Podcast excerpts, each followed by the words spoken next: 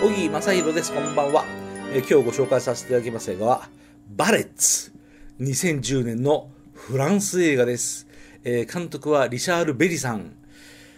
知らない。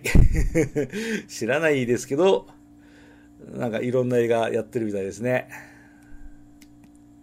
えー脚本は同じくリシャール・ベリさん。知らないです。でも制作は知ってますよ。リュック・ベッソンさんですから。そう、フランス映画ですからね。リュック・ベッソン印なんですね、これもね。えー、まあ、そんで、言いたかないけど、主人、えー出演は、ジャンル、ジャンレノですよ。あとは、リシャール・ベリさんが弁護士の役で出演なさってますね。知らんけど。はい、そんな映画です。えっとね、これは久しぶりにジャンルの映画だなと思って見に行きました。今、今ちょっとその当時のメモを見てて、言葉が一瞬詰まった。えっとね、これバレッツはね、今記録を見ると、2011年の3月17日に見てますね。そう、2011年の3月です。えーその当時のメモに、震災のことが書いてあってね、えーあの、被災地の皆様頑張ってくださいとても辛いことばかりだと思います。僕の親戚は宮城県で、そう、東京にも知り合いがたくさんいます。名古屋も大地震が来ると昔から言われています。今が乗り越える時です。大丈夫です。頑張ってくださいっていう、誰へ当てたわけでもない、えーあの被災地へのメッセージが書いてあるな。うん。まあいいや。はい。というわけで、なんか、ジャンルのの人気映画を見てまいりました。見た感想は、あの、北野武映画のヤクザ映画。うん、あの、硬派な男の静かな復讐劇です。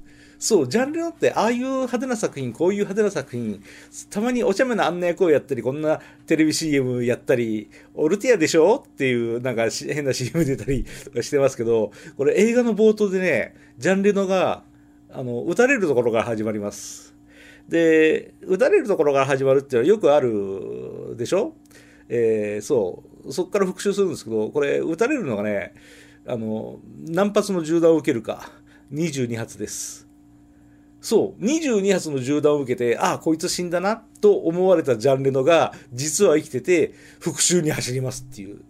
うん。なんか、さすがにそれはね、嘘くさいじゃないですか、と、あの、思うんですけど、これ、実は、実はっていうか、実話が元なんだっていうふうに、その当時話題になったんですよね。うん。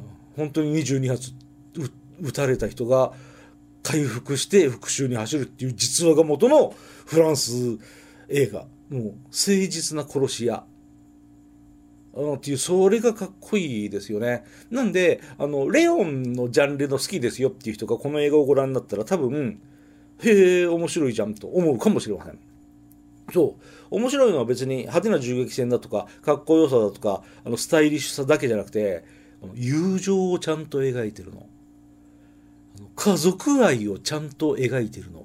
だからこの映画っていうのは、面白いと思われます。僕も大好きです。人物描写がきっちりと描かれてる映画っていうのは、あの、舞台背景がちゃんとしてるから面白い映画だと思います。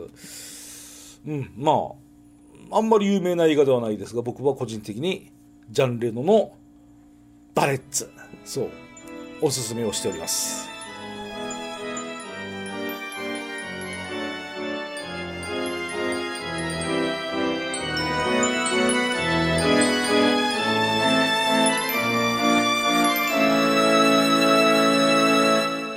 あなたのハートには何が残りましたか？